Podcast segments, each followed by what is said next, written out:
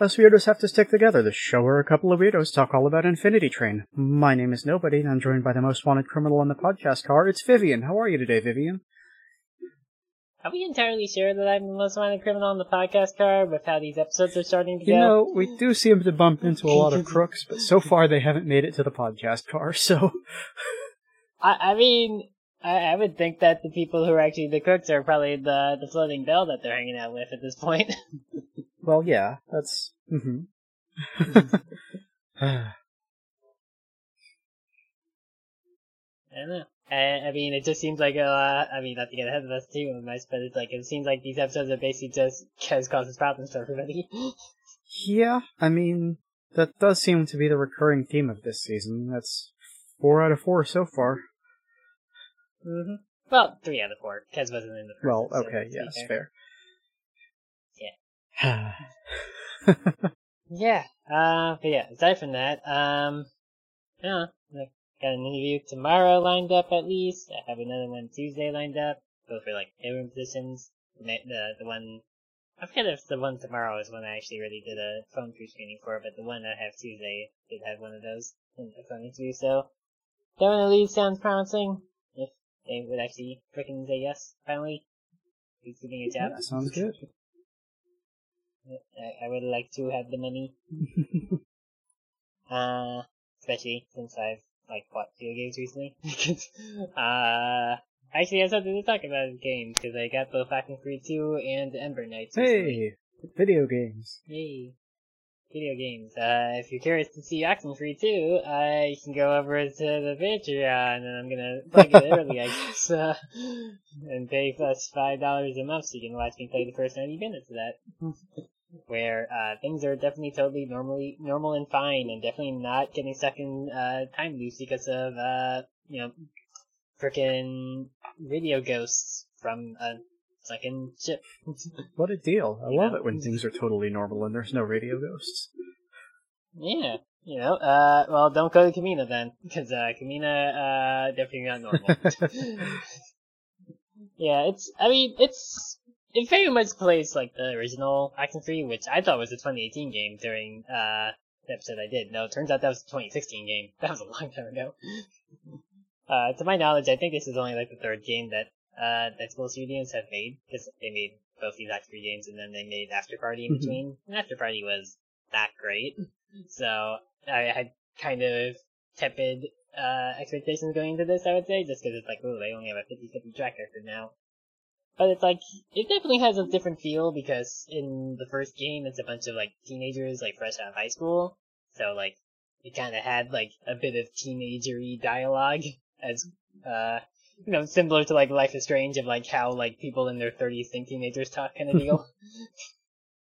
But in this one, it's like more like the main, the, the two main characters are like closer to the, like late twenties, early thirties, from what I can gather, just based on like contextual stuff.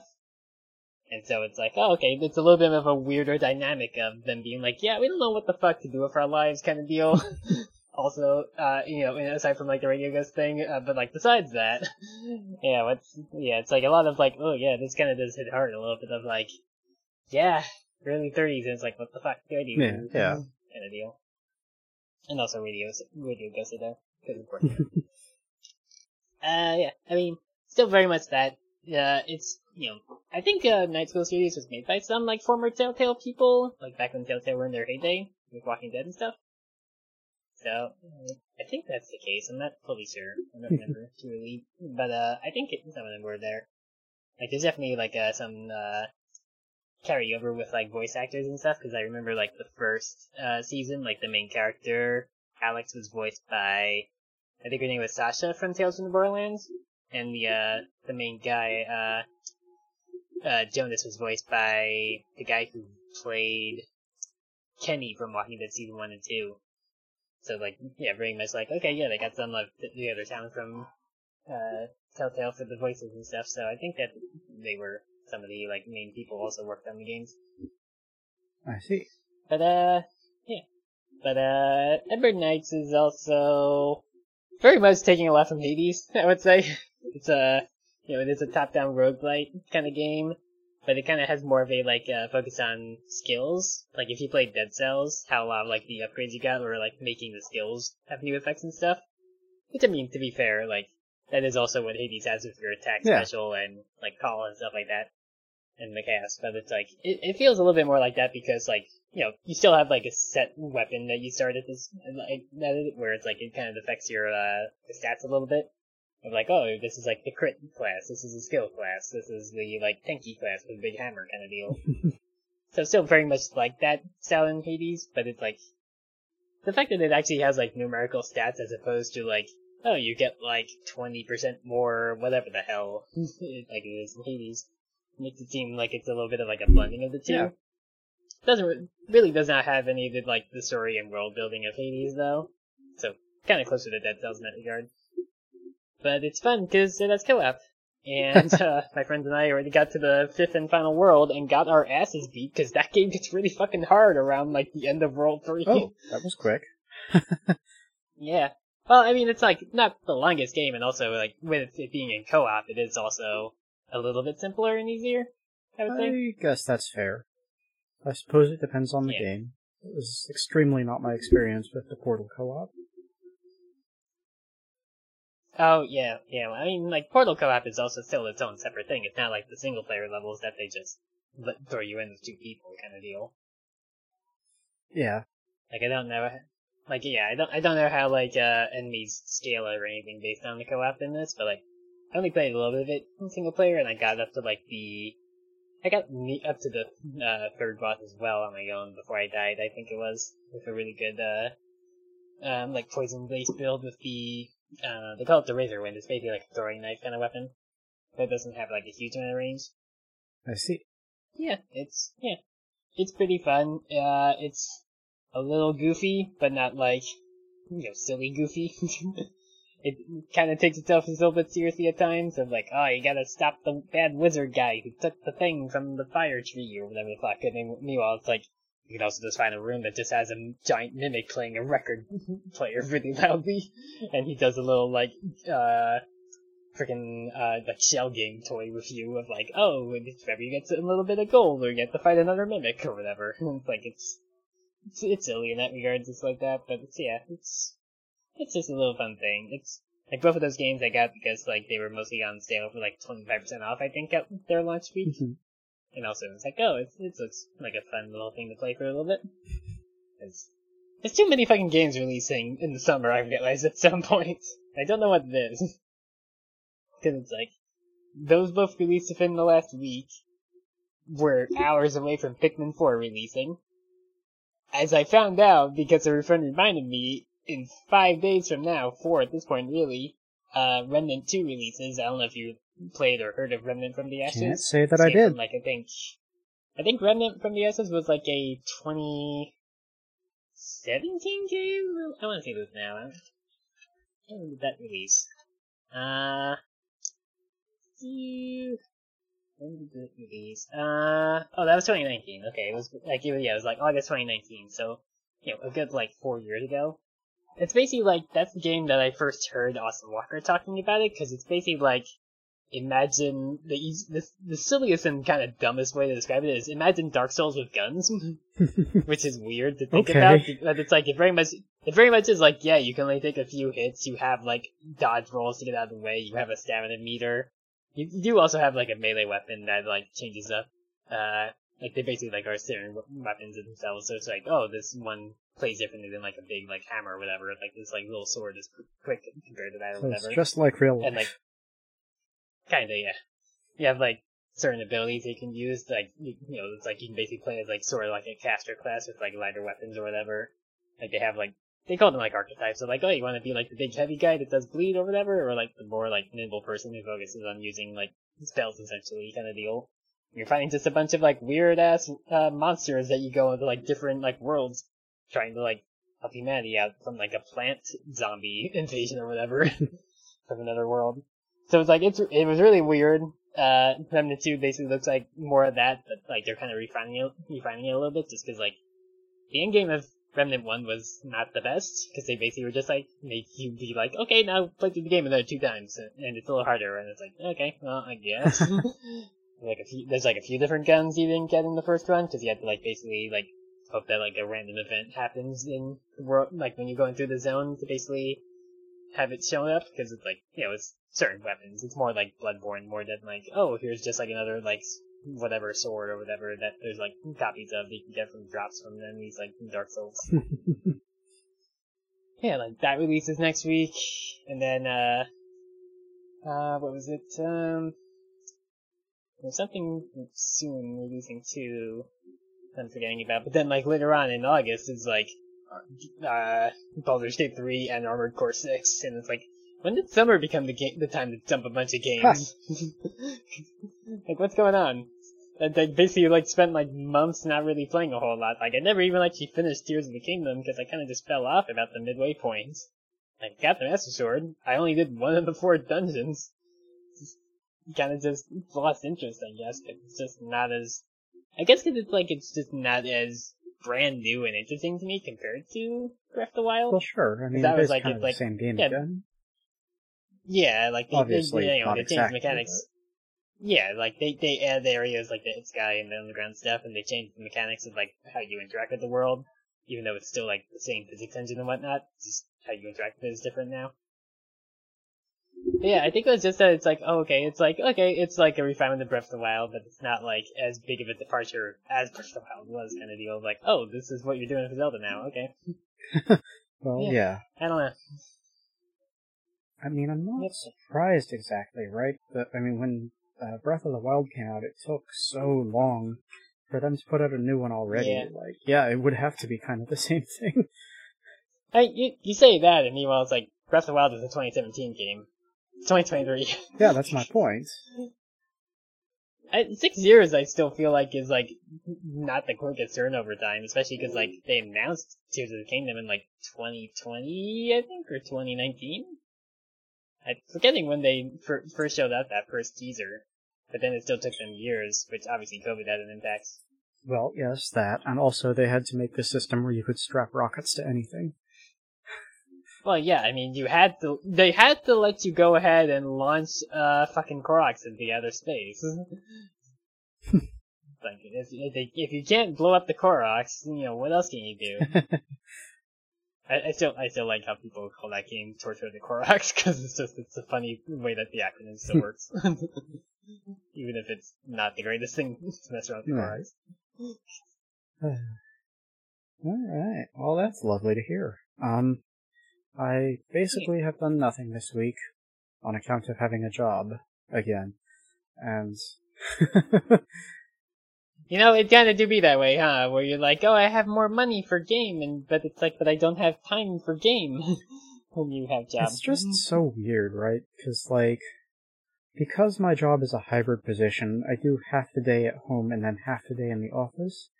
And even though I'm only working Oh, five hours a that. day, it still feels like it takes up so much of my time just because of the fact that I have two separate stages of what I'm doing every day. You know, it feels like two tasks instead of one.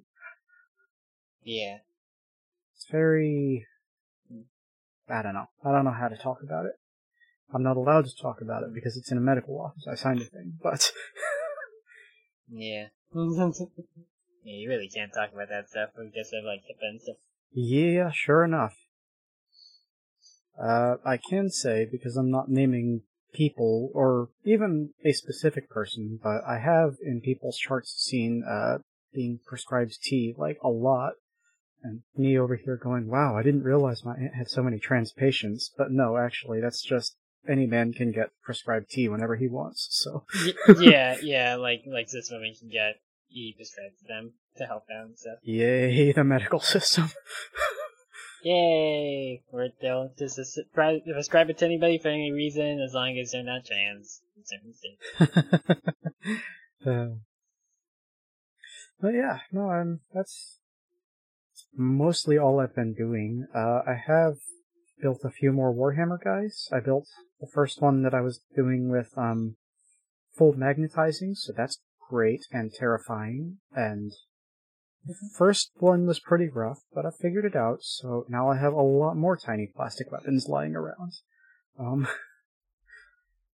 Is that like a different uh, way of putting them together or something? That uh, Sorry, that thing you said Uh, about magnetizing, yeah.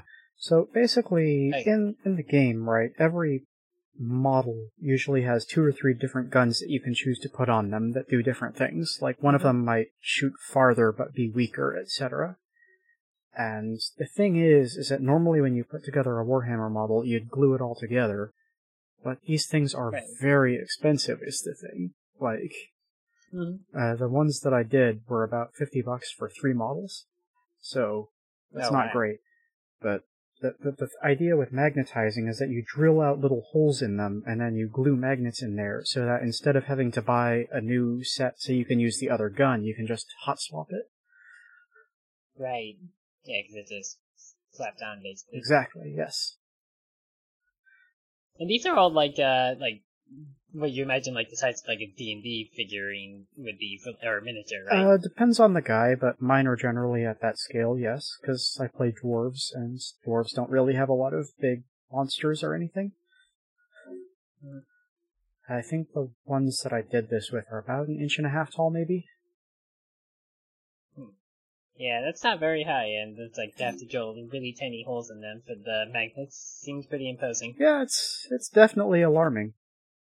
There's this there's a tool uh, modeling drill it's called that I use. It's got about a one millimeter bit, which works very well, but it's very hard to get the the hole drilled straight so it's not on an angle. Yeah. Meanwhile, I have enough difficulty just trying to put together like basic ass furniture. I can't imagine that. Meanwhile, it's like me being like, "Oh yeah, but I also make Gundam models." Yeah. those I those I at least have like the uh, uh I forget the how you would call it, like the proper like uh little like pincer tool or whatever to remove them from the plastics, so you get rid of the little nubbins that it attaches to. Yeah. too. Also updated the Epyon. I looked it up. Uh, brand new Epyon kits on eBay are like seventy dollars. So I opened up a brand new kit that was seventy dollars from like 1994 to build it, like a few weeks ago. And it's like I looked it up and I was like, hmm, well, because I I saw that because like I was like I rearranged some stuff in my apartment and everything, and like I uh had changed around how some of the, my stuff is situated in my closet, and I had to basically like move the other uh kits that I have that I haven't built yet. And I saw like the Death Scythe Hell one like basically from the same time, uh, has a sticker on it saying it was like fifty fucking dollars back then. I'm like, Jesus Christ, how is this that much money? Because like, I remember being able to buy those at like mostly EB games. I think a few Game Stops, like in the the mall that uh I think got shut down where I grew up. Uh, like that place would sell like the kits for like something like fifteen dollars or so for like these uh. They basically call them high grade. I could think of like high grade as like kind of like I, it's either like the lowest or like the second to lowest, uh, in terms of like the kit, um, quality, because it's like basically like how complex it can be, and also like the more complex ones usually end up being taller as Yeah. well, since they need to be able to let you actually like get in there and put things together. It's like the difference of like, uh, like some of them that I built where it's like, oh, like, okay, if this one has like a wing, this would be multiple pieces compared to Epyon's wings literally being like two parts you just slap together. or no, it was, it was three. It was like the two holder parts on the side and then like the wing itself. like that was that in a like uh master grade or perfect grade or real grade would be way more complex. and I don't remember the order. I did at one point and I super don't remember. I think oh god, I think it's like master grade and then real grade than perfect grade. I don't I don't remember. but the higher the highest up ones are like something like two hundred fucking dollars each. they are expensive. yeah, that sounds like it.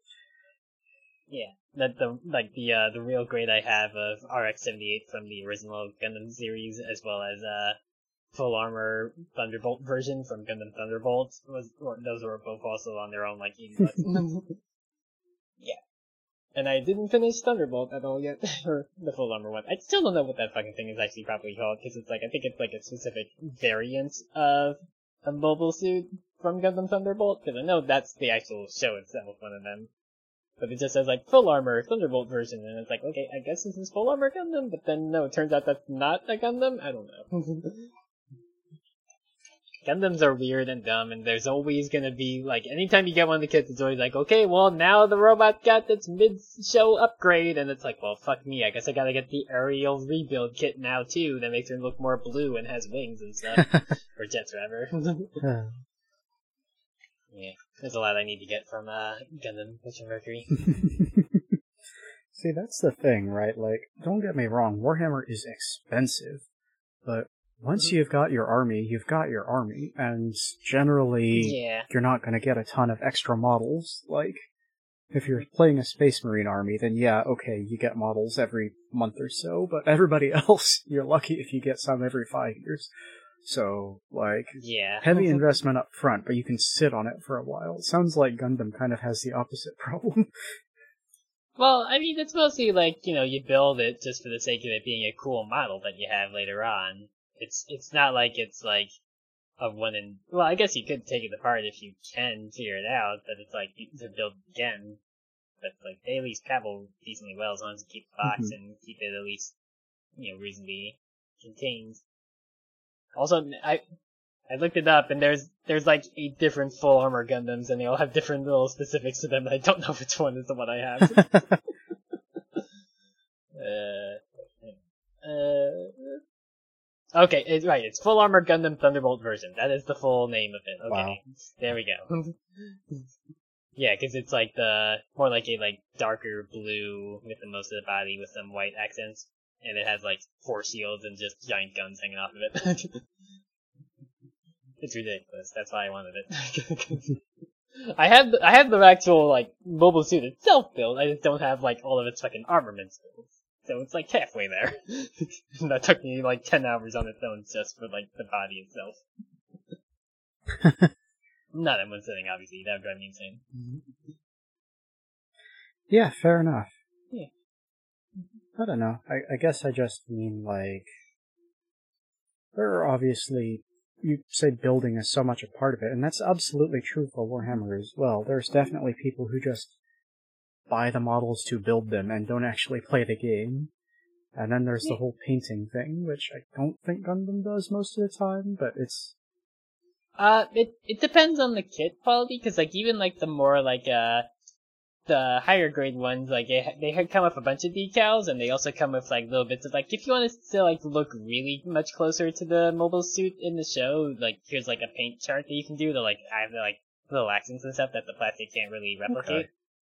Especially, especially like the lower grade ones where they're just like more like, okay, this is kind of just a solid color. We really can't do a whole lot with this pretty basic kit. so yeah, they they always come with that as like, if you want this to look like full authentic, here you go. There was a lot of stickers that I didn't bother to try to actually put on uh, RX Envy because they were like, these are really small and I can't actually really hold them very well. So I I mostly just did the larger ones and ignored the smaller ones because I was like, this is not just gonna lose these and fuck them up. I know the feeling. I, I, yeah, I don't really have like a pair of like exacto tweezers or whatever to be able to put them on nicely. the uh, the dwarf army I have, each individual troop model has a grenade that they're supposed to have like glued to their Mhm. belt. These grenades are maybe a sixteenth of an inch wide at the most, so I just skipped that step. It's not gonna happen. yep, nope, no thanks. Yeah, that's that's super fucking Yeah, small. nope. But yeah, it's it's just a it's just a fun thing. Like again, like I, I I've never really done any like model kit building besides the Gundams, and to be fair, a lot of that's because as a teenager I was introduced to Gundam Wing, and then I was like, oh, they make they make bot- models of these that is like a toy that you can have later on. Hell yeah! And then a lot of them ended up getting broken because I was an idiot teenager. uh, to be fair, one of them I didn't break necessarily. I I built uh do you remember? uh, You probably don't know, but like, uh, Gundam Wing had like a anime like movie set after the show called Endless Waltz, where it's basically like that's where they had like all the like, oh, these are like the experimental versions of the five main Gundams, where it's like they're too powerful. That's why we held back on them because they can literally like destroy planets basically with how powerful they are. AKA, we just wanted to have a third version of all of them. Uh, well, uh, second in the case of uh, Sandrock. Poor Sandrock never got the version two because Sandrock sucks. oh, I know Heavy Heavy Arms didn't either. Yeah, Heavy Arms and Sandrock were the only two that didn't have a uh, like mid main show upgrade because there was Wing to Wing Zero, then Death Scythe, Death Scythe Hell, and then uh oh god, I always forget it because in the show, at least the localization, they always just called like the Dragon Arm one with like the laser uh Naginata. They always just call it Nataku. But I'm pretty sure it's Shenlong, and then the upgrade is Ultra, and then the final one, and then the Swalt is actually properly Nataku. But the guy just always calls it Nataku for some reason. but yeah, like uh, that's the one that I had built uh full proper uh ultra uh no no fucking the other one I just said. the Endless Waltz version that has like the really fucking long dragon arms, and then my sister came and picked it up. She's like, "Oh, this is cool." Yeah, and she immediately broke one of the arms. I'm Oof. like, "Are you fucking serious?" Yeah, like it, it was basically like uh, she basically broke it in the part where I could basically just make it like retract it a little bit, so like the one arm was still there, but just way shorter and stubbier. So I kind of posed it more like, "Oh, you're stretching out the other one, while the other one's like not out or whatever." And I was like, "God, fucking damn it!" broke this thing immediately. Yeah, and then I don't remember what we did with all those kits because like I definitely don't have any of them left over from back then. But like most of the ones that I got given to me back in like 2016 or 2017 were Gundam Wing ones because that's where I got uh uh Altron, Deathlight Hell, Epyon, and also like uh I think it's a Serpent. It's like a like uh shitty like enemy mobile suit that's in Endless Waltz as well. Like they basically bought like a bunch of Endless Waltz kits, I guess. And then I, from there I got, uh, Kyrios, which is from, um, God, uh, Gundam Double X, I think? it's, it's the one with, uh, oh god, what the fuck is his name? Uh, it's one of those, like, stupid, edgy, like, early 2000s anime protagonist boys who are like, oh, I hate it, I'm not gonna actually make connections, bleh, kind of deal. like, that's basically what they started coming with Heero Yuy, the guy from, the main guy from Gundam Wing. Uh, I don't remember his name. He he's he has like the fucking uh Exia Gundam, I think was the main one in that. Yeah, I mean, like Kyrios is from the same one, and then like later on got the RX seventy eight because that was like that just it just because like in the original Gundam it didn't have like a specific name because it was just the Gundam because there was one Gundam in that because that was the original Gundam, so that's why it's just called RX seventy eight, which was its like military designation number or whatever. And then after that is when I got uh Full Armor, Thunderbolt, and then earlier this year is when I got Aerial. Because Ari- Aerial took ages to arrive because they were super sold out of Aerial for a long time. the fun, the funniest thing I still like from that is like, cause there's a branded chip in Japan called Aerial, Mhm.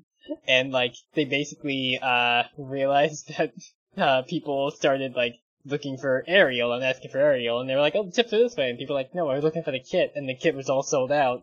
So like one store in particular started putting the chips in the spot where the the kits would be when they were sold out, as like a bit of a goof. But it caught on enough that eventually the chip brand actually reached out to Namco Bandai because they make the kits, and they like did a branding thing where they had Gundam Witch from Mercury stuff advertised on the chips themselves. It, it was pretty funny that they were like, yeah, let's lean into this fucking goof this one store did kind of deal. I'm like, yeah, here you go, you got Aerial. They're chips. You want in the kit? Oh well, too bad. Fuck you. yeah, it turns out you just gotta make the robot be gay and uh, everybody starts liking it and wants to build that robot then. Go figure. I mean, to be fair, also, like, that was also the first time that a Gundam series had a female main protagonist rather than just a two as well. It wasn't just big. It was that and also the fact it was gay. It wasn't just one or the other. yeah, absolutely. I mean, I listen. I'm not an anime person, and I have never followed Gundam, but I don't believe I ever heard about Gundam the way I did once this new series started. Oh, I mean, yeah, yeah, because again, it was so different in that regard. Like, it's, it's even still a case where it's like, stuff happens where it's like, in Gundam, like, the big thing is that, like, a bunch of side characters will die, because they're, they're the, the support characters, not the main character kind of, sort of deal. and then, like, uh, a couple of, like, little minor characters died off, but most people did not die in this show. And people were like, huh, okay, I guess they're doing something incredibly different with Gundam here this one. Because it's like, it's mostly set in like a silly, like, learn how to pilot and repair robot school as well. Which is like not what Gundam usually is. It's usually like, there's a big war going on. We have to help do war. oh no, war is bad. Well, sure. Yeah, like that's usually how it goes, and it's like, it's a big thing when like the main character has to kill one person, which he doesn't kill anybody else in the rest of the show. but it's like, yeah, it was a big fucking deal where it's like, oh crap, I guess they are gonna have her kill people, and then no, only one. it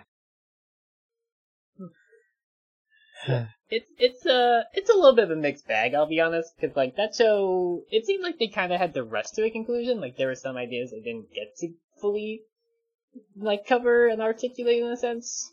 I don't know. It, it weird. Like I don't think they like got the show rushed or anything, because like they only did like basically if you count like the episode zero prologue episode, there's like 25 total.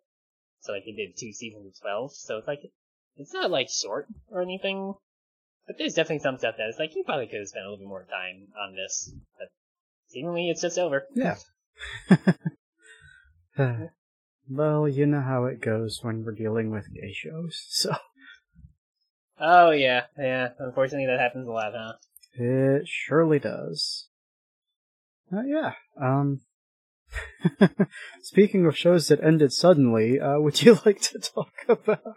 Uh, that's that's like the most accurate, but also saddest transition you've ever had in terms of this. Listen, I'm trying. Unfor- unlike HBO, a- a- yeah, we should probably get yeah, into it. absolutely. Uh, We've talked enough about building little kits of stuff. I like building little kits of stuff. They are fun. They are fun little guys. Never mind the fact that I currently have like four injuries because I keep stabbing myself. It's fine. Ugh. like, at least it seems like, uh, based on you haven't, like, since you haven't really mentioned them, it seems like they're at least probably not as severe as when I, uh, had my little mishap with a knife while doing dishes a few weeks ago. Uh, kind of seems like, yeah. But that, that, you know, I think about it, that was a month ago. My thumb's fine. It recovered. There's no scar or anything. It's just that, uh, yeah, that was enough fun little bit of, like, having to wear, uh, that, like, band-aid and, uh, wrapping for a whole week straight. Yeah. to make sure it stayed a little bit uncovered. uh, Alright, so, Infinity Train. My episode this week. Book for episode 3, The Old West Car.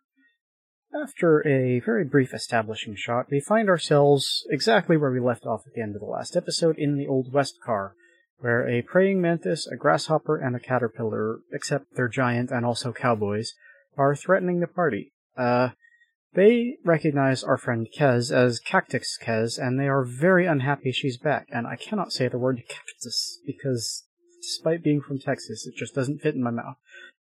Yeah, I think I think it's just one of those words where it's like the CT one word after another is just weird because like every time I've said that word, I just say like cactus. Like I barely like I don't even necessarily pronounce the second T really. uh, I mean, it's like one of those things of like how it's like you know technically it's water, but everybody just says water. yeah, I guess that's fair. At any rate, uh, Kez just kind of blows it off that they're unhappy with her, and Mingy kind of gets annoyed about this, but the bugs kind of interpret this as our boys being her new goons, which Mingy of course denies, but is completely ignored. Um, Kez just kind of says she's gonna dazzle them, and then flies up to these bugs and shoots sparkles everywhere. I don't. I guess this is a thing she can do. She always has a sparkle trail, but it's bigger than normal. yeah, like it, it's like basically she's casting a bit of an AOE. She's casting fairy fire, really, is what she's doing. Except it's like stunning them as opposed to just uh making them glow. Yeah, hmm yeah. but they they don't like the sparkles, I guess. So our squad takes the chance to run, and they f- find themselves diving under a Conestoga wagon in a stereotypical cowboy town, except that everyone is bugs. I- I kind of wonder if maybe the reason why the sparkles affect them so much is because bugs have compound eyes. So like maybe it's like sensory overloading to them a little bit. That that made sparkles up close. I suppose that makes sense. I think I don't. We, I mean, I mean, yeah, I mean, the the actual probably reasoning is that it's you know Kez is a denizen, and therefore whatever denizens do usually is something that's nonsensical. So don't think about it too hard. that's her superpower. Yeah, and it's like that bit of like, are the tubas on tuba actually just like tubas themselves, or are they organic parts of tuba? don't worry about it. Like, was it just a tuba backpack, Don't- or are they just part of her body? Don't worry about it. We have bigger questions this Well. episode. I, I mean, I guess technically we don't have to worry about it. Yeah, I could, well, I mean, at this point, maybe tuba's still alive in this time frame. Yeah. hmm Uh, At this point, maybe Trump is still alive. Well, I mean, her kid, like, from that doodle seemed like, uh, they would have been, like, pretty young, I think, so maybe their kid wouldn't be born yet, because this was, like, still, like, some, like, 20 years before, roughly. Rip to the at least your killer guy also got. well, yeah. But uh, regardless, it's it's it's just an old west town. But it really is. There's, like, nothing really, like, different or, like, weird about it besides the fact that people are bugs. yeah, I feel like in my descriptions I'm kind of light on this one, but it's hard like it's not because there's nothing to describe, it's because you already know what it looks like. Yeah, yeah. Imagine like any fucking old west town, and like the gunslingers just happen to be giant mantis people Mhm. or ants. That's what. That's exactly what it is. It's not like we need to like be like, there's a ants guy who's also a blacksmith. It's, it's like they're just those people. Well, you see, it's a funny joke though, because ants can lift ten times their body weight, so he's really good at smithing metal, even though it's heavy. Oh yeah, no, I caught on to that too. Yeah, it's just funny, but it's like yeah, it's not a character.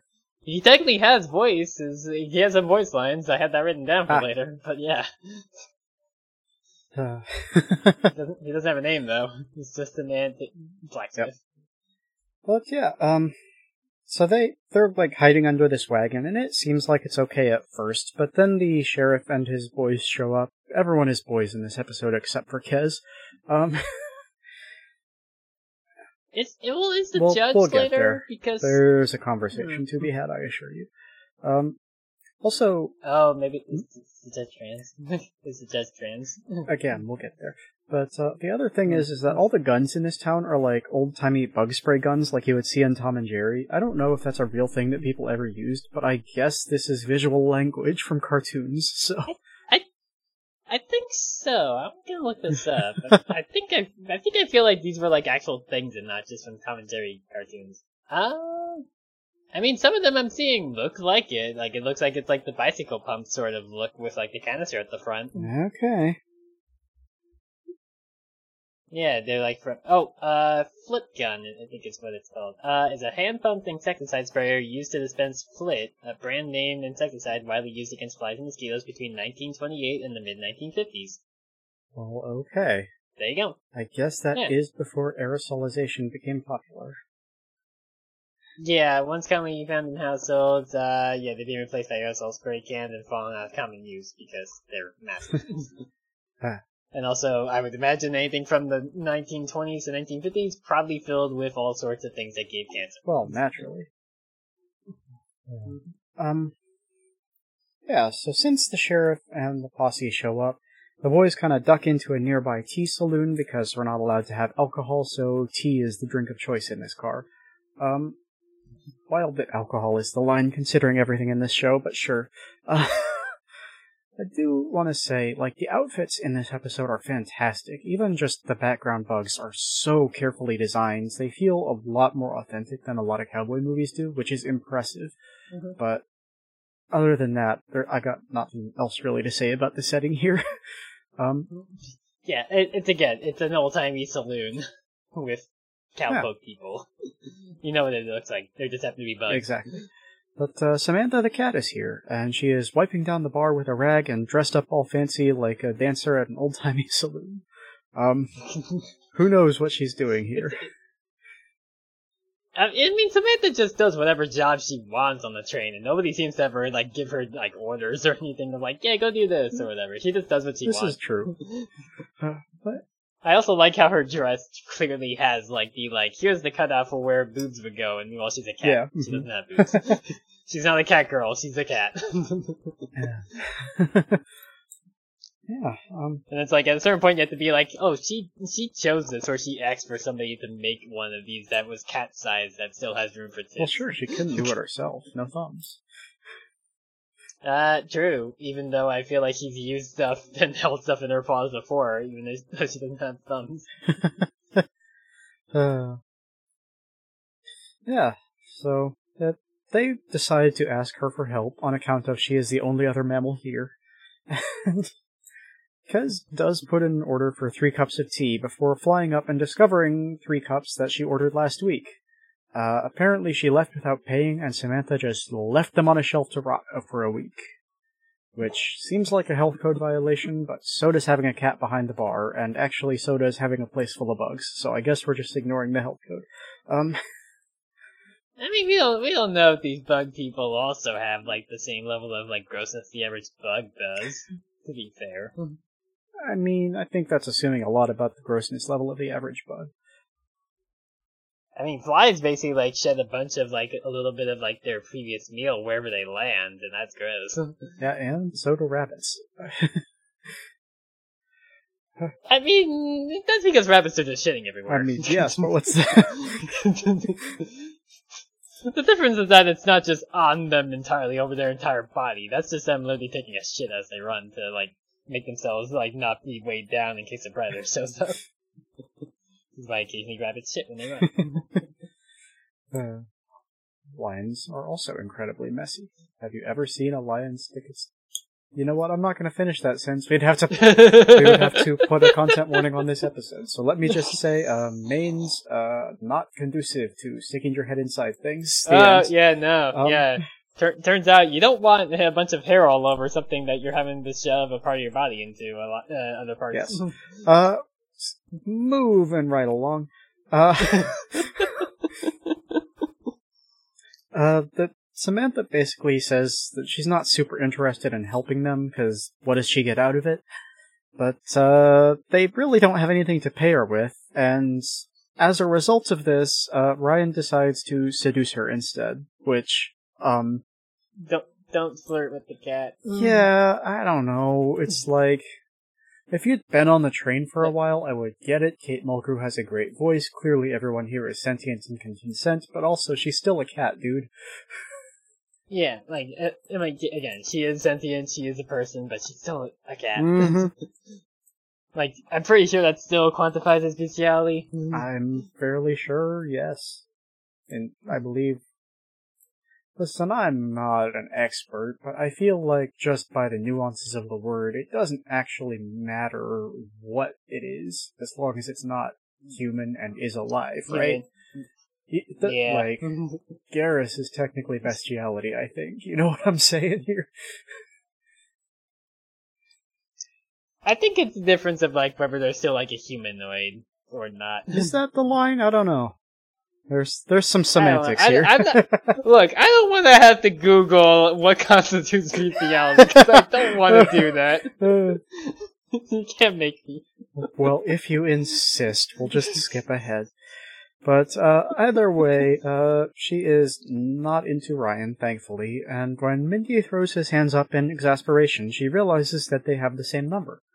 Uh, she asks when they synced up, which kind of makes it sound like a period, but they explain that they've just had the same number all along, and she decides that this is rare and interesting enough to help them. So she hits a button which opens a secret compartment under the bar. This is the most high tech thing in the entire car. And um, they just hop in under there right as the sheriff's crew show up.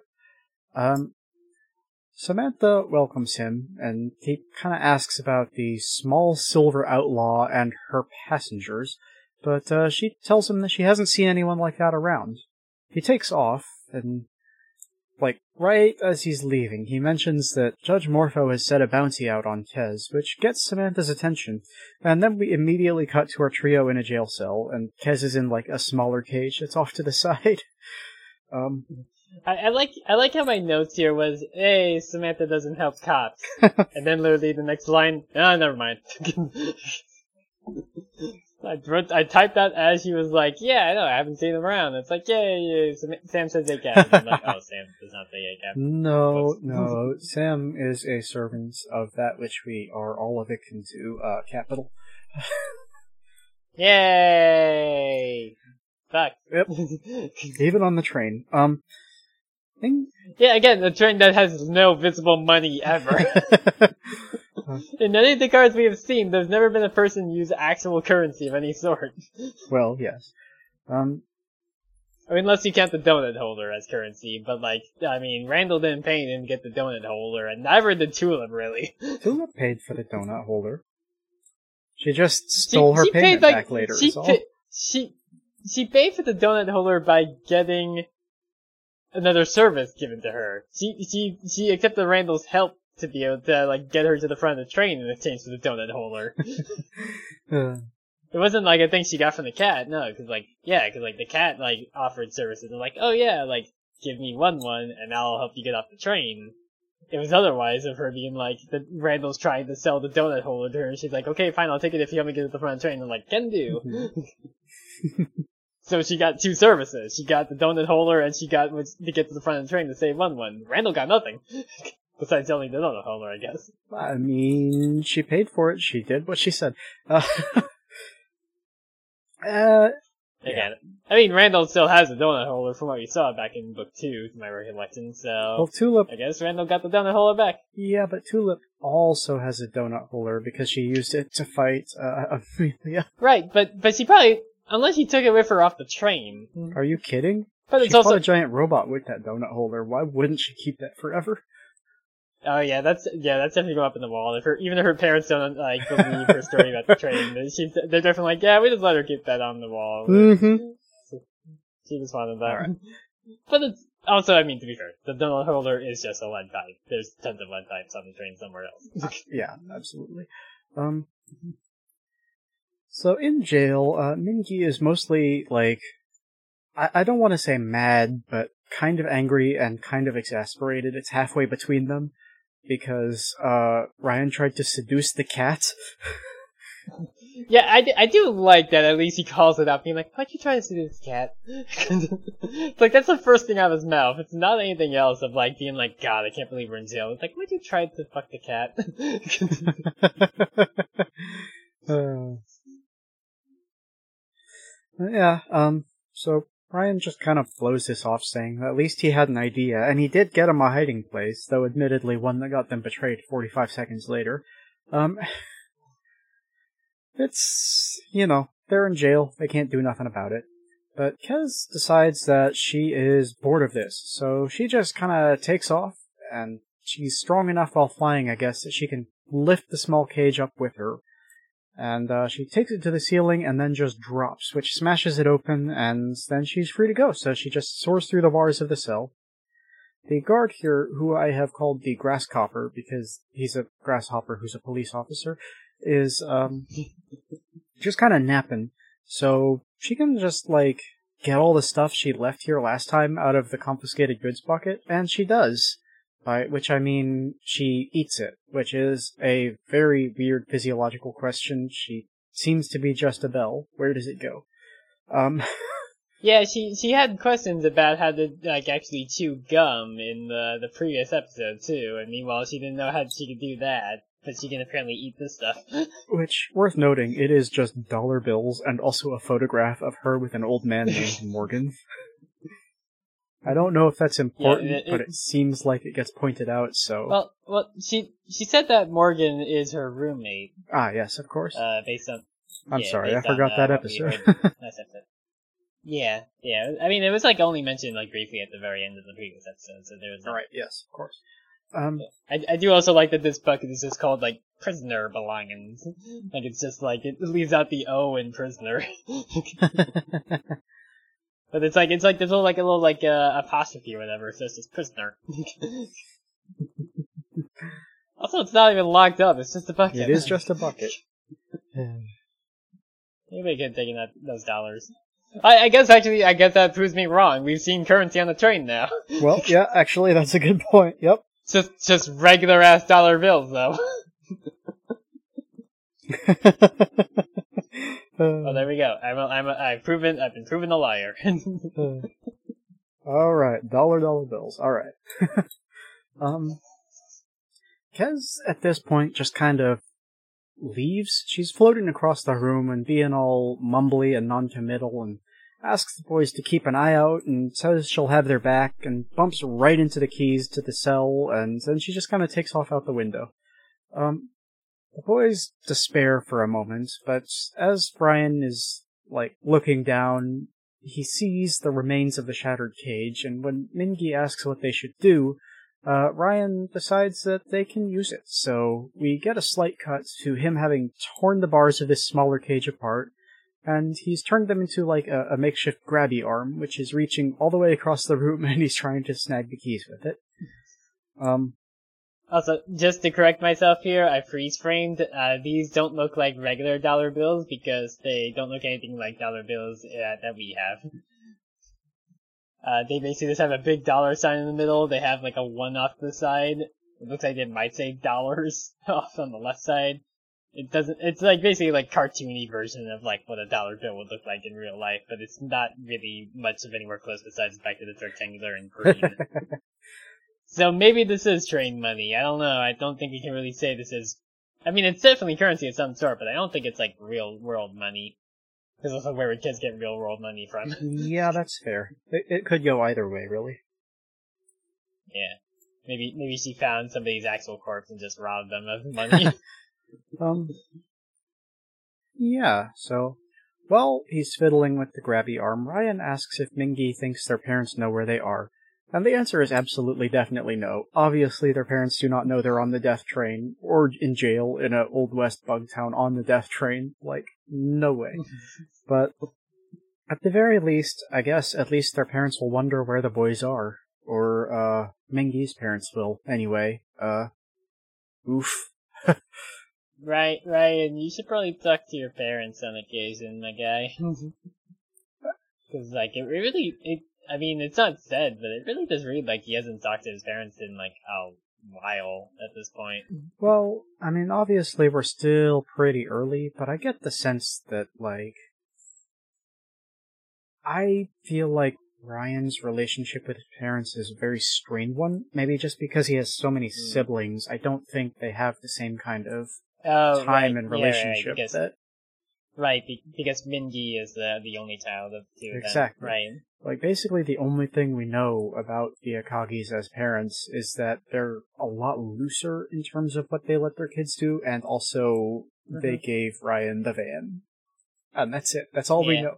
They were totally okay with him Mhm. crossing the border and doing a tour in the States, and they gave him a van to do it with. Doesn't seem like And an then- especially communicative slash protective family. You know what I'm saying? Yeah. And then seemingly have not actually been alerted of the fact that he no longer has said van. Uh, yeah. hmm But yes, so that's.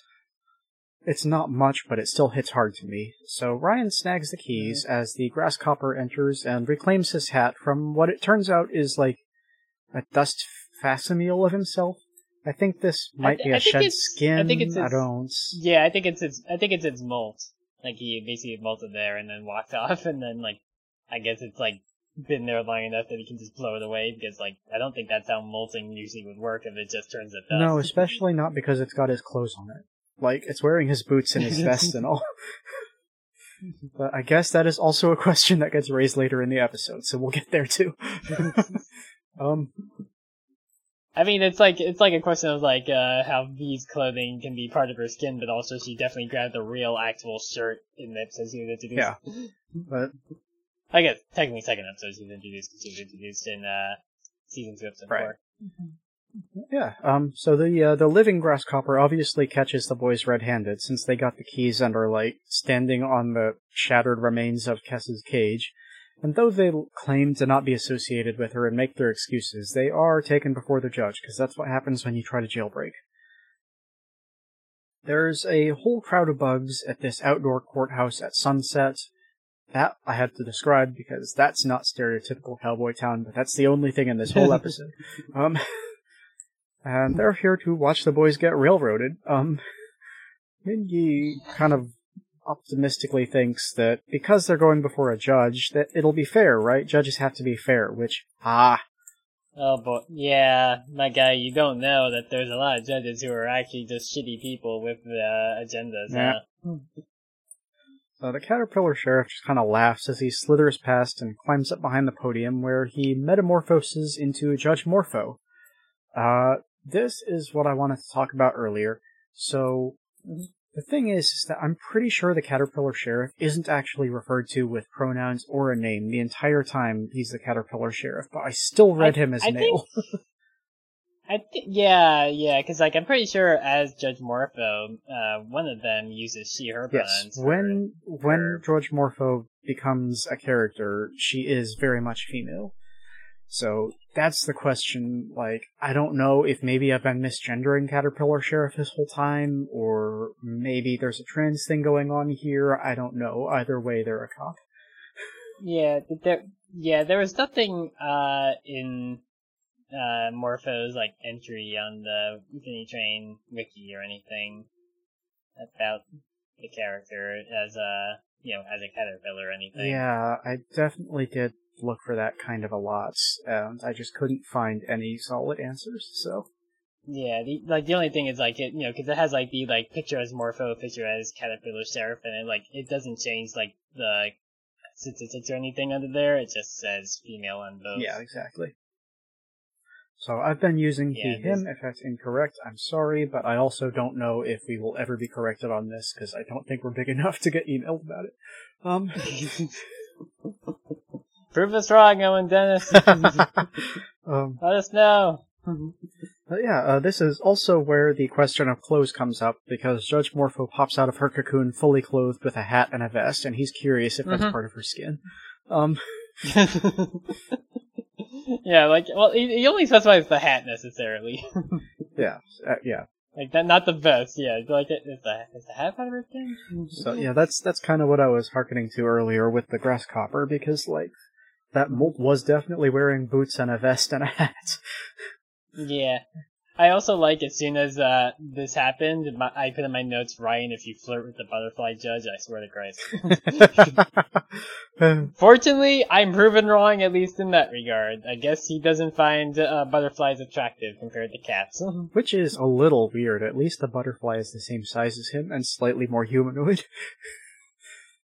Yeah, and also, like, in general, like, butterflies look nice in terms of, like, being bugs.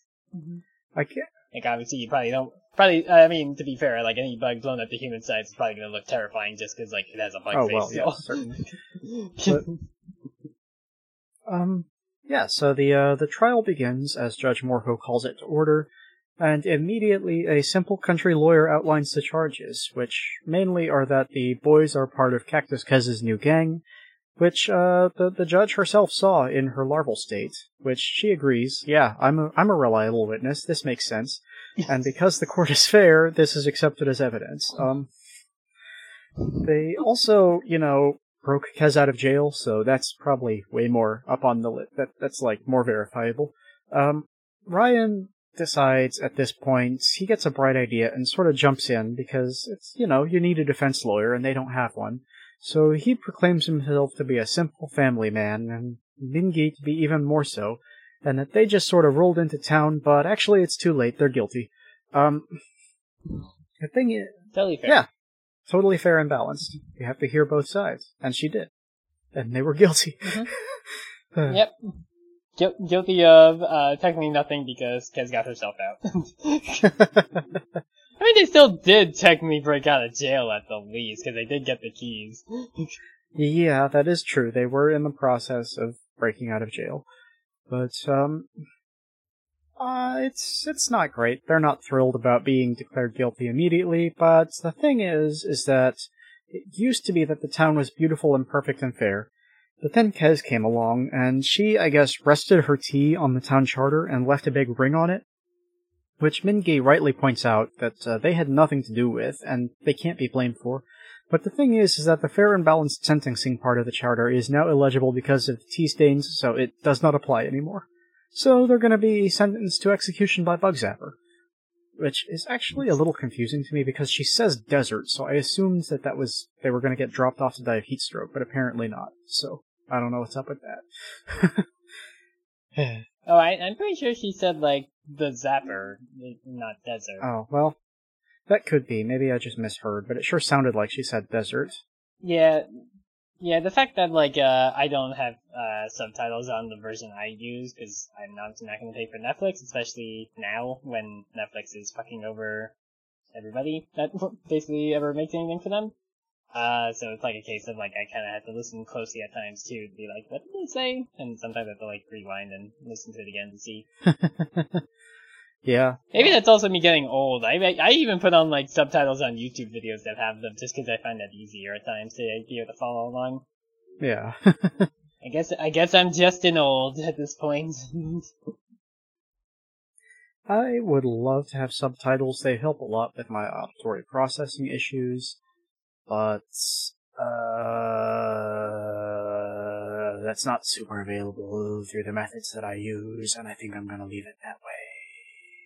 Yeah, yeah, like again, like the only way I had subtitles for Nimona was because the uh totally legal version of Nimona that you uh linked me to had them installed like had them on default when they uh you know, procured the file. yeah, you know, normal. The absolutely normal yeah. way to watch a movie. Wink, wink, nudge, nudge. The, the show notes should just be like the little like guinea pig pirate gif I occasionally post. I, I don't even know what that's from. I feel like that's like a South Park thing. Like the text looks like it could be like a South Parky thing, and also the background of it. Yeah, no idea.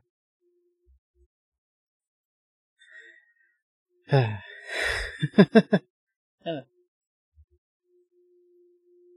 I mean, hey, pirates are cool. well, except for like all the, you know, obviously like crying and rape and stuff they do historically. uh, mm, listen, uh, I have a lot of words to say about that, and let me just say that at least the sexual assault part of that situation is vastly exaggerated by the people who control the newspapers. Okay, fair. It's weird. It's almost like the British government didn't like it that there were equitable ships out there that operated by democracy. yeah, go figure. Can't imagine what's up with that. And the fact that sometimes women got to be captain, and that black people weren't slaves, it's like, oh no. Whoa, what's this radical new idea we have here? It's not to say that pirates were universally good people, but like, a lot of what you know oh, yeah, is slander. It's kind of the same deal that yeah. happened to the Vikings. oh yeah, the Vikings got it way fucking worse, especially in like uh, a bunch of like pop culture and stuff. Mm-hmm. Yeah. I just always think back to like freaking when they had that goddamn trailer for Skull and Bones, which still ain't actually released years later.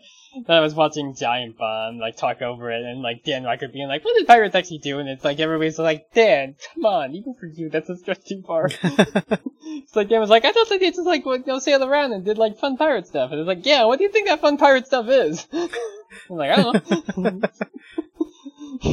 Like, Dan, how do you not know pirates will go, go around stealing shit?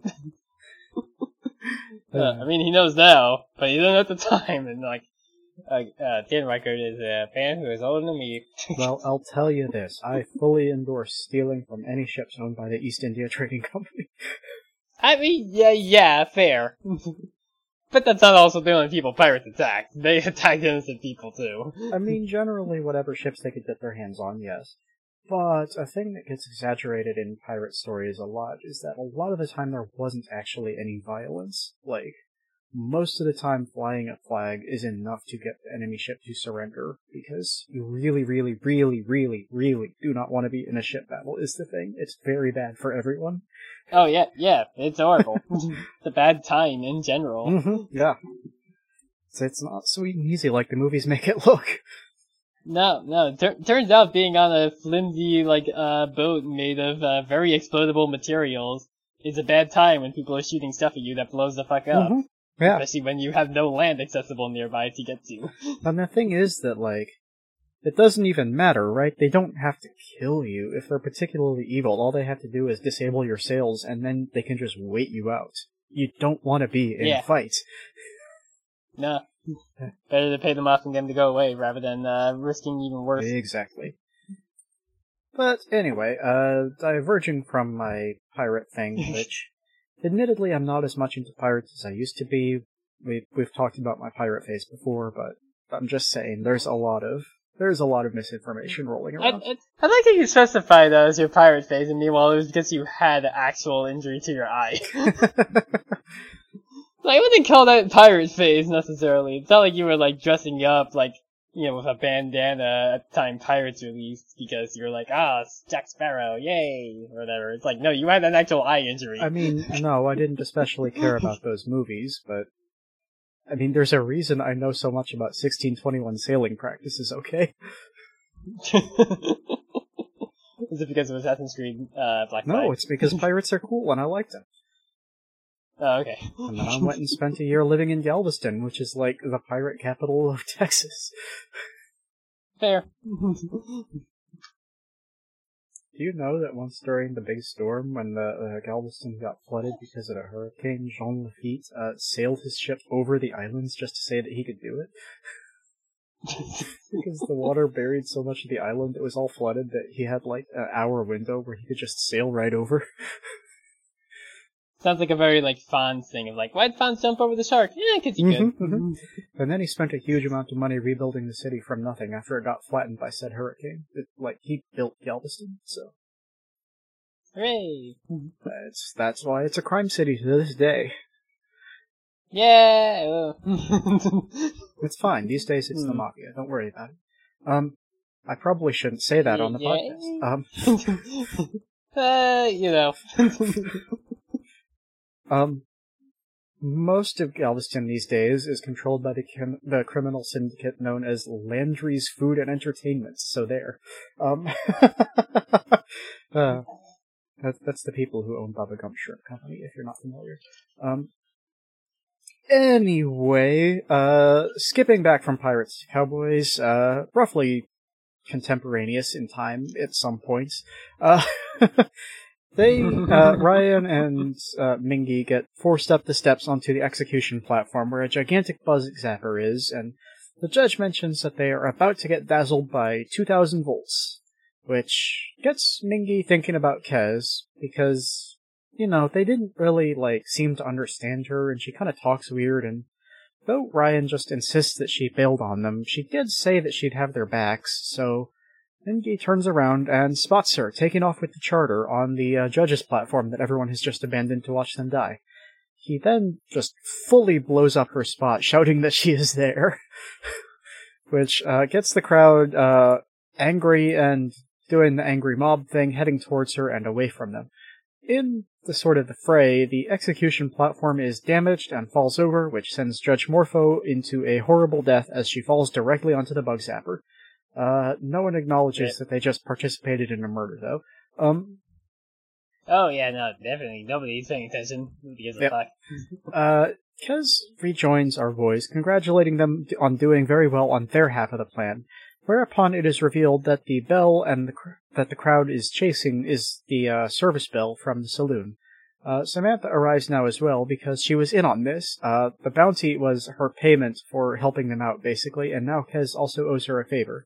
So it was a great deal from her end. Um, also, they should leave now, uh, because if they don't, they'll die. So get out of here. So they they take off, and as they walk into the night, our boys debate whether to keep trusting Kez and keep hanging out with her given what just happens, but ultimately they decide, especially thanks to Mingy's prodding, that they should, because, like, this was all a misunderstanding just because they don't really get her. No one speaks like she does, and it's hard to follow sometimes. And answers that no one speaks like she does, and as they laugh, both of their numbers drop to 180. It's cute, because, like, this is the first moment they've had, really, since they got on the train, and it's them bonding over learning to understand someone else. You get it? But as yeah. as they leave the car, um, Kez comments that Morgan is really going to love them because they're such charmers. But then we cut back to town, where we learn that Morpho has survived somehow, and the grasshopper hands her the decoy bell. Right as she swears she's to find Kez whatever it takes, the uh, Parker denizens from last episode show up demanding to know where the bell is. The end. Oh, you mean the Parker guys? Mm-hmm. As we as we established their names are. I said denizens because I don't know if they're guys or not. Fair, yeah. I was just calling them Parker guys just for the simplicity of it, because saying Parker Denizen like eight times an episode would be too much. I understand why that would be a lot during the episode you did last time, since they were basically there the whole time. But I'm, I don't mind Yeah. it for just the hmm. one, you know. Oh yeah, yeah, yeah. That's fair. Yeah, uh, huh, we, uh, bold of a butterfly being, uh, weak to electricity yet still surviving this bug zapper, though. Yeah, I don't know what happened there. I mean, I guess we technically don't see her fly, so we can't say for sure if she's a flying type. if you think that's the first and only uh, Pokemon reference I have in this episode of the podcast, you'd be mistaken. yeah, well. I added that one for my episode. Uh, yeah, but they they definitely do think they just fully killed her, huh? like they they look at her like body and you see like the hand twitching in the in the view and everything, and it's like them being like, yeah, this this lady's dead. we incited the riot and that got her killed. Uh, hey, at least, at least also Samantha does say fuck cops in the end. Yeah. I mean, I like this, honestly. It's. I absolutely agree with cooperating for cops as long as it's because you're trying to steal as much money from them as you can. Yeah, and and then plan on fucking them over anyway by freeing the people that they had taken prisoner. Yes, yes, exactly. There's a, I believe there's a get Moringmark comic with a similar theme in the Owl House with um, Eda and Lilith going in on a scam to turn Lilith in for her bounty over and over again as they just. Oh yes. yeah, yeah, yeah. Uh-huh. yeah, that is something they did. Yeah. And yeah, absolutely, I agree on this. Do it, go for it. But maybe be just be careful, huh? Cops are. Yeah. There was also another one where uh, Lusa and Eda are going around robbing banks as well, just because they're like owned by the Emperor's Coven as well. yeah. It's it's kind it's kind of hard to find uh, Moringmark's uh like backlog of all the fucking comics they've done over the years. Yeah. Because they've done a lot. Because they do one every fucking day. Some days they were doing multiples in the same day. Mm-hmm, mm-hmm. Yep. That's insane. I don't know. I don't know how this person has managed to do like replicate the sh- feeling of the show in terms of the humor and the art style, potentially sometimes multiple times a day, and also how the fuck Disney never hired them to actually do anything official. Owl House. Uh, Just make them canon. Let let them let their let it be canon that Vee and Masha are hanging out in the Boiling Isles and they're asking bandits about their pronouns. I mean, it is. it is canon. I mean, yeah, yeah, I mean, yeah, because Disney ain't gonna say anything. Because Disney don't give Mhm. a fuck. Disney gave up their rights Yeah. to determine what's canon or not. exactly, yeah. Luz and Eda, uh, Luz and Amity later on in life have a have a kid named Az, and then they have a whole little silly song and dance to tell her why they named her Az. yeah. yeah. Such a, such Ultimately, I Yeah, don't that- know if I love this episode. It's very. I see what they're going for. It makes sense. But I also feel like this whole thing with the last minute realization that Kez talks different, I don't think that sounds right to me. I, I mean, I get what they're going for, but Kez just talks like a normal person. There's not any kind of weird dialogue like- or anything going on here. Yeah, like like Kez Kez is basically just trying to like describe the situation as best as she can, and it's like just because she doesn't like fully articulate what's going on or what her plan is doesn't mean she's talking way differently or anything. Yeah, like, I'm gonna be real. I don't see a way that anything she said in this episode could have meant. So what we're gonna do is I'm gonna set up a decoy bell and y'all draw attention to that and we'll get you out of there. But, Yeah, It, it, Samantha seems to understand that, but I don't, and I'm frustrated by the way that this played out. If Kez had a more measurably different method of speaking, I would understand this, but as it is, it Mhm. kind of just feels like she's not telling them things, and then they assume that, oh, actually, that's just a speech quirk. yeah. So, I don't know. Hmm. I, I like it in theory, but they could have worked with it a little more. Yeah. Like, I, I kind of feel like we always have, like, an episode sort of like this in all these books, cause, like, we kind of had that with, like, the crystal car in book one with Tulip, like, basically just, like, you know, she has a little, like, slight realization of, like, oh, I'm never gonna get to go on, like, family car rides anymore, but it's, like, aside from that, the episode's kind of a nothing episode overall. and then, like, we had that in, uh, book two, like, um, What's that one? Oh, the the the, uh, the one with the fucking jerk in Alan Dracula, where it's like that didn't advance like Blake or Jesse's story at all. That was just like a one-off thing of like, oh, look at this little goop guy, he's inside Alan Dracula being a dick. And then we had that with, uh, I'm pretty sure of the ones I can think of in book three, it was like the ballerina car one, or the ballroom one. Hmm. It's, it's like, again, like we, we get the little hints of like Hazel's like true nature with knowing the, uh, the like ballroom stuff and also like we get that slight allusion to, uh, Grace knowing ballerina stuff because like that's something we see when we saw her too. Yeah. But but they're all like kind of more just like this is like the like episode that doesn't fully advance a lot of stuff, and I feel like this is kind of that for book for book four in a sense. Well, I don't know if I strictly agree because it is that sort of they are gonna take a moment to bond because they begin to understand someone else and how that person works. So again, the bones of it are very solid. I just feel like the the Mhm. the, the I guess muscle and meats and circulatory system is not great. yeah, the the, ske- the skeleton is at least pretty solid, but everything else attached to the skeleton is like, hmm, a little sus. This just happens to, you know, be most of the things you need for your body to actually work. Yes.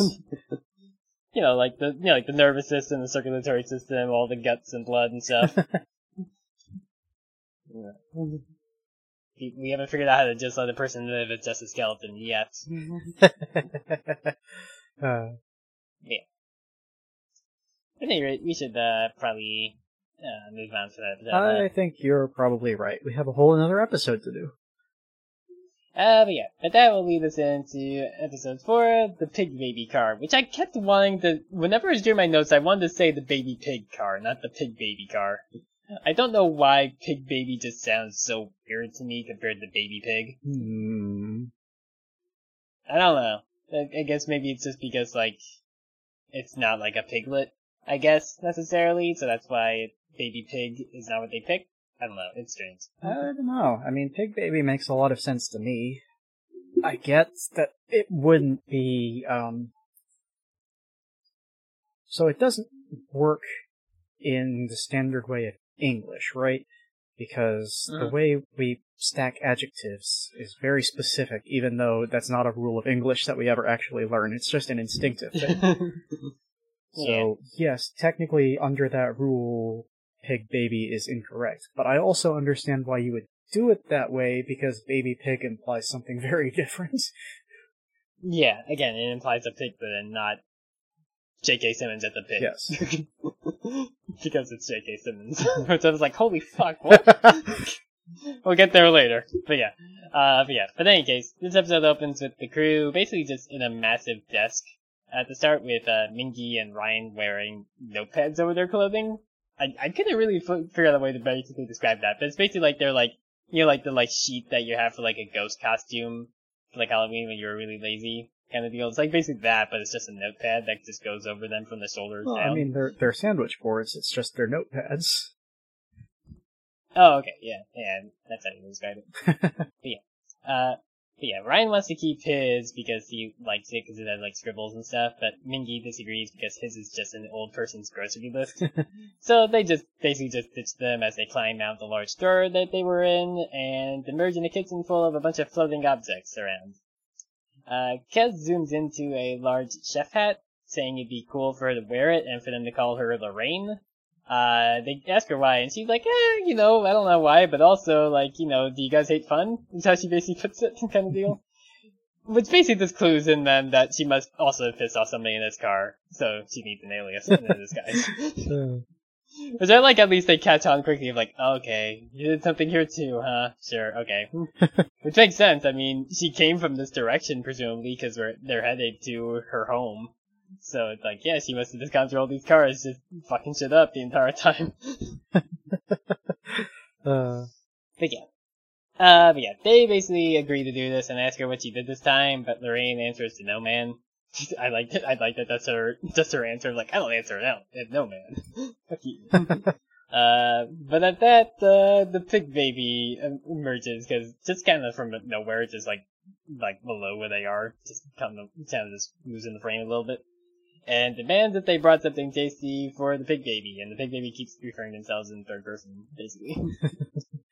Uh, they say they weren't aware and that they're just looking for the door, so the big baby starts crying, and his caretaker, which I, I saw in the wiki that they list her name as just Cow Creamer. I keep wanting to say the Cow Creamer, but I think her name is just literally Cow Creamer. I believe that's correct. If I understand, like the makes a lot of sense, right? yeah. The seems like the appropriate adjective because you don't want to normally just call someone cow. Yeah. Or or even just like again, like just the name Cow Creamer doesn't. Again, again, it sounds so much like you need the the in Yeah. there. I mean, just like the pig baby. We're not just calling pig baby pig baby. It's always the pig baby. I mean, baby. Pig Baby is Pig Baby's name. Pig Baby doesn't need a the. Pig Baby barely true- has a true, the in yeah, episode. Right, Cow Creamer does actually refer to Pig Baby as Pig Baby at times, besides just also as the Pig Baby. I- I would say that Pig ba- uh, uh, Cow Creamer refers to Pig Baby as Pig Baby a majority of the time. Pig Baby and Cow Creamer are starting to not sound like words to me anymore. They're not words, they're names. too much. I mean, uh, true, but also they're starting to not sound like names or words just on their own. uh, it's you think about that a lot of times. This is English. At least I find I do that a lot. Where it's like, how's it, this word doesn't sound like it makes any sense at this point because you just say it too much. but yeah, but yeah, uh, his cow, his, his taker, his caretaker cow creamer says that they've upset him and tries to comfort him while the guys are a little bit uh, just immediately fed up with the situation just because they're like, oh, it's a big, weird pig baby crying. Uh, yeah. Cow Creamer, who I'm just gonna refer to as CC for the rest of my notes because it was just easier, says that they have to make it up to him by making him a treat, but Mingy tries to argue that they have to be on their way, to which Lorraine agrees. Uh, CC asks who Lorraine is, to which Lorraine says she's just a chef hat, and while CC doesn't catch on to this, she rejects her attempt to just leave without making amends. Lorraine at this point says that they should just make something for the baby to maintain her cover, so CC points them to the cookbook, which is all the way up in the sky, just uh, like a floating uh, bookcase basically. and Lorraine tells him to just jump up to it, and Ryan just kind of realizes slash intuits that gravity is low here for everyone, including himself, so he just leaps up and gets to it easily. uh, Mingy, of course, is concerned about uh, Ryan's hastiness of just leaping over at something, because his nature is careful to Ryan's hasty. there you go, there's the Pokemon reference. uh, but yeah, uh, Ryan dismisses this and goads Mingy into jumping as well, and he does so because he's not going to be left behind. Uh, they open the book to a page on. I, I kept that in the freeze frame to write this stuff down because like there's some stuff they just skip over, but it's the Brazil strawberry chiffon pie, and the, how do I keep getting episodes with words I don't know how to properly pronounce? I think chiffon, yes. I, that's what I thought, yeah, because it's like it's French, but like it, I mean, it says Brazil strawberry, but it's like I think that's just the kind of strawberry itself. I, listen, I- it's I- a bad book. it is a bad book. They intentionally say it's a bad book multiple times in this episode. Uh, trying to see. Uh, oh, apparently chiffon is a fabric. Yeah, it's, it's French. yeah, but it's also Yeah. like a, a way of Like making. Yeah, it's, it's like the kind that's like the pie crust, I think, kind of deal in terms of pies. uh, if it's what I'm thinking of is like uh, uh, uh, uh, uh geez, come on, words, a frosting layer sort of thing. It's Mhm. sort of very light, kind of wavy. Oh. Uh, I did the research. Uh, chiffon pie is a type of pie that consists of a special type of airy filling in the crust. well, okay, I don't know what I'm thinking of then. That's what that's what specifies it apparently. But yeah, I just noticed that word. it's like, and when I saw that word, I was like, I, it's like I had that with the fucking cat uh, house one from the previous book as well. it's like I don't keep getting this Yeah, she wasn't French at all Yeah. in my episode. No. Samantha's never presented as anything close to French, from my understanding. But yeah, in any case, uh, they pass by that at the moment to look at multiple other recipes in the book, which makes Mingy realize it's a gross American cookbook, because he basically says that everything in there is like gross post-war food. but he does say that there should at least be like a simple brownie recipe in there somewhere. But Ryan wants to wow the pig baby with the aforementioned pie instead, because he doesn't want to just play things safe. Uh, but Mingy says it looks complicated, and geez, these guys just never really agree on anything between each other, huh? Anytime they come to some sort of agreement, it's basically one of them's annoyed or upset at the minimum. yeah, they And they, then they have a lot of work to do. they do, yeah. There's six episodes left, and they have a shit ton of work to get there for them. Uh, Yeah, but at any rate, uh, they start cooking the pie with Ryan clearly having no real cooking ability since he just tosses the full leg into the bowl and just fully rips a chunk of butter off of his bare hands rather than using a knife like a civilized person. I mean, the dude has been living in a van for a year. I'm not shocked he can't. He had, yeah, I, I guess, do we get the full context of if it has been a year because after they graduated high school before now? I, I don't think we do. I have no idea how long it's been, but it Yeah, has to have been a while. Like it's it's at least been something like one or two months, I think, because like Mingy has mentioned that he has to get back home for starting uni in September. So like I feel like this is like maybe like August or so. So it might be the the same year, because I mean again like they did list them as 18, so I think they I think this sorry I think this is like only a few months after they graduated high school. That would make sense. But yeah, he has been living in that van for at least a month, if not two. So it's like, yeah, he's, he's really got a bit feral in terms of how he, like, handles food, I guess. but yeah, in any case, he has no cooking ability because he lives in the van, I guess, is the real answer. Uh, naturally, this leads to the pie being a disaster, which Mingy says would be ashamed to serve to a customer at his restaurant job. And the scene, the scene just immediately sips over to the pig baby tossing the pie dish at them as uh, Cow Creamer grills them on the shitty job they did. Right, yeah. Justifiably so, because they did a bad job. Uh, Ryan dismisses this as them having taken a big swing in a more complicated recipe, so it's all good, right? Uh, but yeah, no. Minky promises they'll do better, so they go back to the Accursed American Cookbook to try making worm banana mayonnaise salad, which just sounds so bad. like, I caught that word on there before they actually said it, based on, like, looking at the book, and it's like, ugh, that's just the worst. Also, I realized I don't know how to spell mayonnaise because I forgot it has two N's. My notes are telling me I spelled it wrong because I put two S's. In any case, uh, they once again try that, and Ryan fucks it up by uh, basically just being himself and not knowing how to cook, so the dish gets thrown at them again. And after some more unspecified attempts that also fail, uh, Cow Creamer tells them to try making something that tastes good for, from their disgusting cookbook, because turns out this is the only cookbook that was left after a grease fire. With her also declaring that nobody likes post post-war American food. yeah, well, it's true.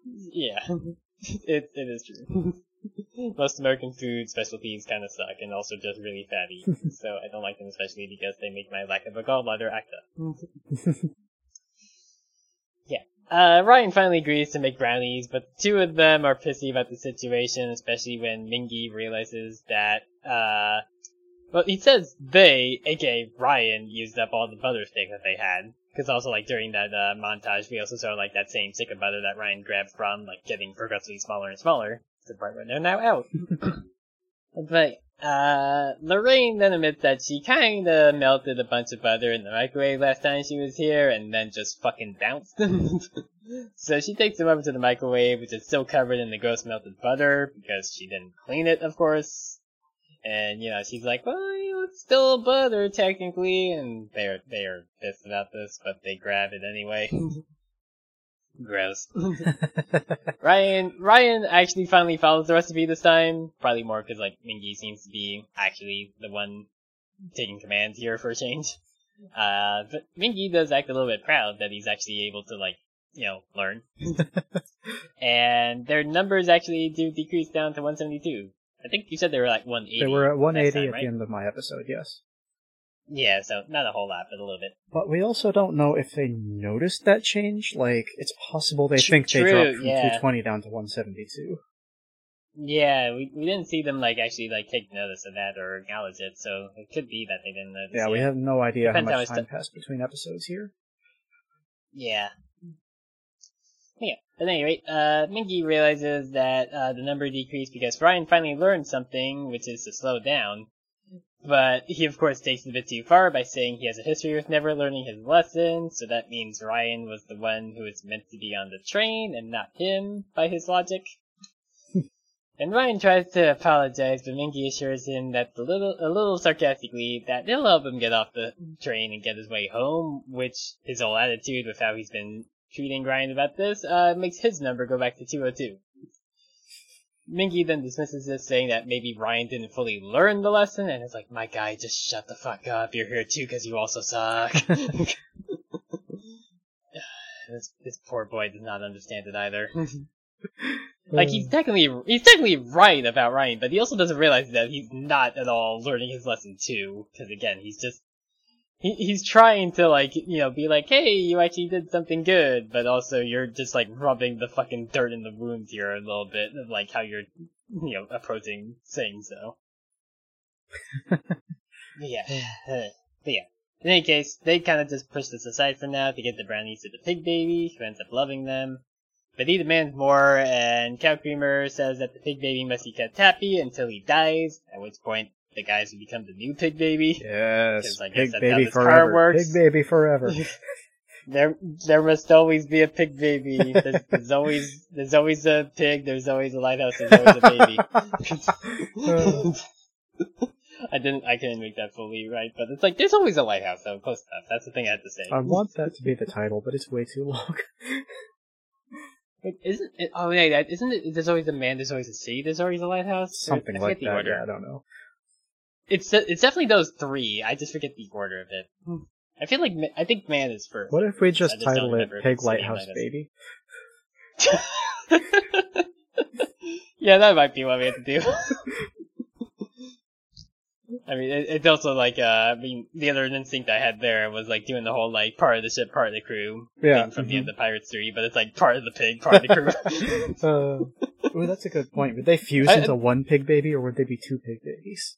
Uh, I, I guess they was using the one pig baby, right?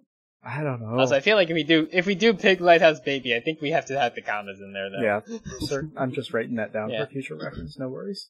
Yeah, yeah. Gotcha. Alright, but yeah. Uh, basically, yeah. Ryan immediately refuses this, which makes Pig Baby laugh at, like, the fact that he feels like he has a choice. And as he laughs, Mingy spots that the door is inside the Pig Baby's mouth, which, which is horrifying. because apparently the Pig Baby is capable of eating the door. That's, that's gross. Uh, He points this out to Ryan, who's also rightfully creeped out, and asks how they can get him to stop chewing. So their plan is basically they just pull the hat off of Kez to, to reveal her, because it just makes the pig baby like get uh, anxious and cry Mhm. instead of laughing and chewing. Uh, so basically, as he cries and Cow Cream is distracted by trying to appease him, they just leap up towards his mouth and just sail out of the door, out of the car. uh, Uh, I do want to, yeah, I don't. like, Nasty. as gross as this is, some of the art in this episode is truly fantastic. Like, especially the pig baby itself. It really, Mhm. there's some shots of him crying and it just gets real close up on his face. You see the, the, the way he moves. It really, really reminds me of the, the, some of the animation in Spirited Away, and I know that's not a fair comparison to make, but it's so stand out for this show. It's very strange. Yeah, yeah. Like there's really not been times when like the animation has gone gone hard in Infinity Train, but this is like one of the few times. Yeah, it it's like does. this and Alan Dracula blowing up the cop. well, I mean, of course, you got to break out all the big bucks to let Alan Dracula blow up a Yeah, cop. pretty much. yeah. but yeah. Uh, but yeah, but basically, yeah, this, uh, Mingy again presses his luck by saying that he hopes they don't have to cook again to lower Ryan's number. Because, of course, he has to add in that whole part of, like, why to cook. and Kez basically just herself casually says not to press your luck because it's just about the destination, man. And that just the episode the sense there.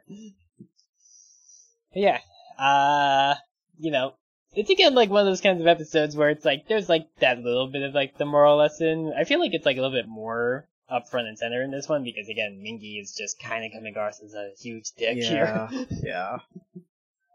I mean, they really have to, right? Like, yeah, I don't know. It, it's they're very bad at learning as a unit, and because it's Mm-hmm. two of them, and because they both need to learn, it's so much harder than normal seasons.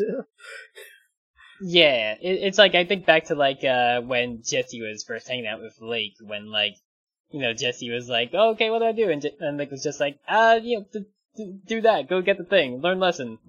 do stuff. and it's like, meanwhile, like, less, the thing Leslie, Jesse had to learn was not to just always take orders from people, but it's like, it was still very much like you know Lake didn't really have to learn a whole lot because like they already learned they hate the fucking train, they hate this place, they want to get out. yep. they knew that already. yeah, it, it it's definitely. Uh, I mean, I guess it's just based on the nature of there being two passengers in, which I guess technically I guess there were last season, but also like the whole thing with obviously Grace and Simon is they super didn't fucking know that you're supposed to be trying to get off the train by lowering your number. they thought it was a fucking game to just have the highest fucking number. like that was hmm. the whole thing overall. And also, of course, Simon did not fucking learn anything. yeah, well, I mean, Simon's Simon. I don't have a better Yeah. word for him. No, that there's a, there's no really no better descriptor of it in terms of the Simon we met across those ten episodes. I guess technically like twelve if you include uh, the times that he showed up in season two. It's like, yeah, no, he sucks. The whole point is that he sucks, and he won't learn his lesson, and that gets him killed. Rip and piss.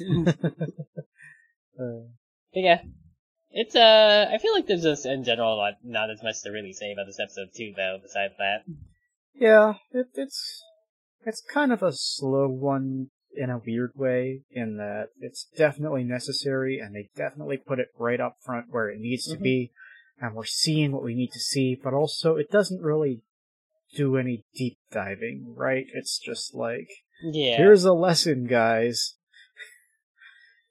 yeah, it's like it's like, hey, learn to like actually like take your time with stuff and not just rushing all the time, but also don't be a dick about it.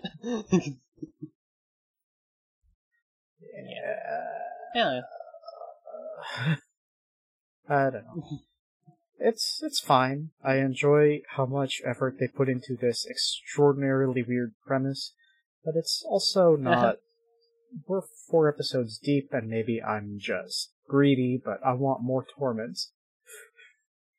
yeah, this has not been as much of it, I think. Yeah. And I, I, I don't, I don't know if that's because, like, you know, for the most part, we've at least had, like, aside from the human character having issues, but, like, we've always kind of had, like, a denizen who also had problems, because, like, you know, one one didn't obviously know who he was, and, you know, figured that out by the end. But, like, uh, Atticus at least had a mission, even if Atticus didn't get a lot of time to really shine. But, like, we had, obviously, Lake and all their trauma with being a reflection of a person, and then we also had uh, Hazel and Tuba, obviously, with like being like, yeah, like with, you know, both have traumatic stuff going on. One had all of her kids pass away, and the other doesn't know who she is or where she's from.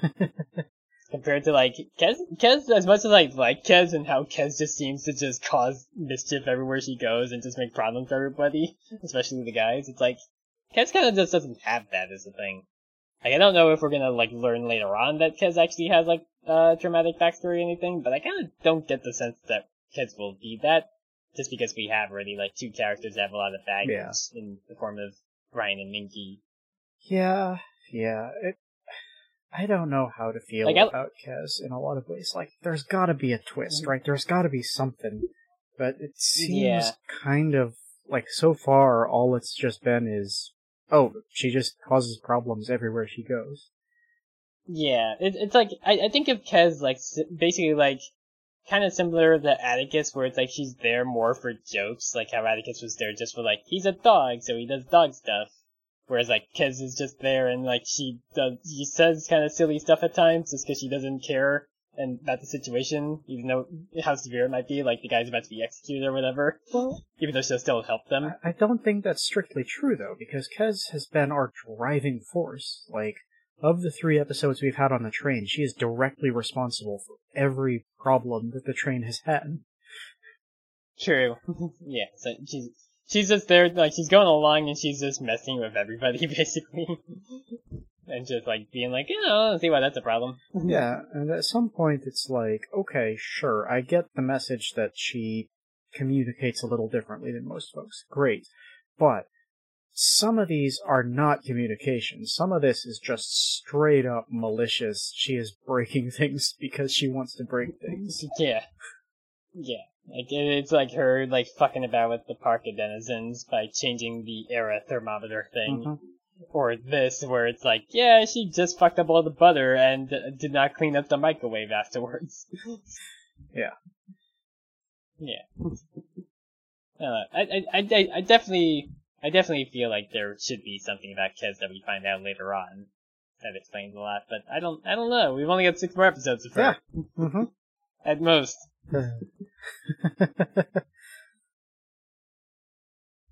yeah, I, I don't think at this point I have much more to say about these episodes, but I'm very, very, very curious about where we're going here because I don't see a direct line to anything right now, and I love that.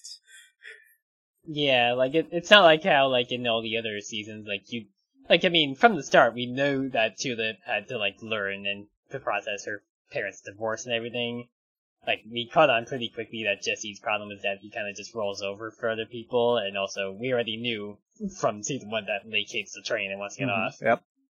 and like also from season two we already knew that Grace and Simon are dumbasses doing bad stuff, and then it's like yeah, slowly over time Grace realizes that denizens have feelings too because they're also people Yep.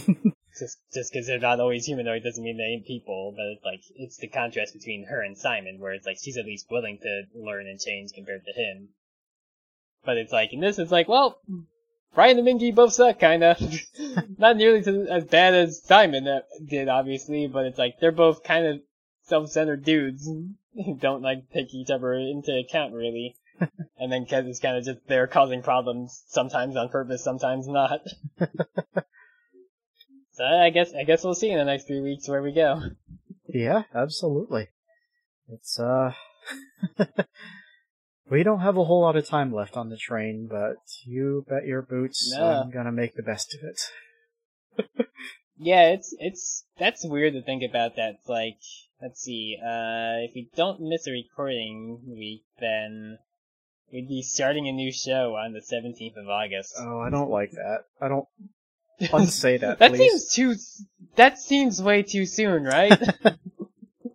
but it's like, no, we would finish Infinity Train on the 10th.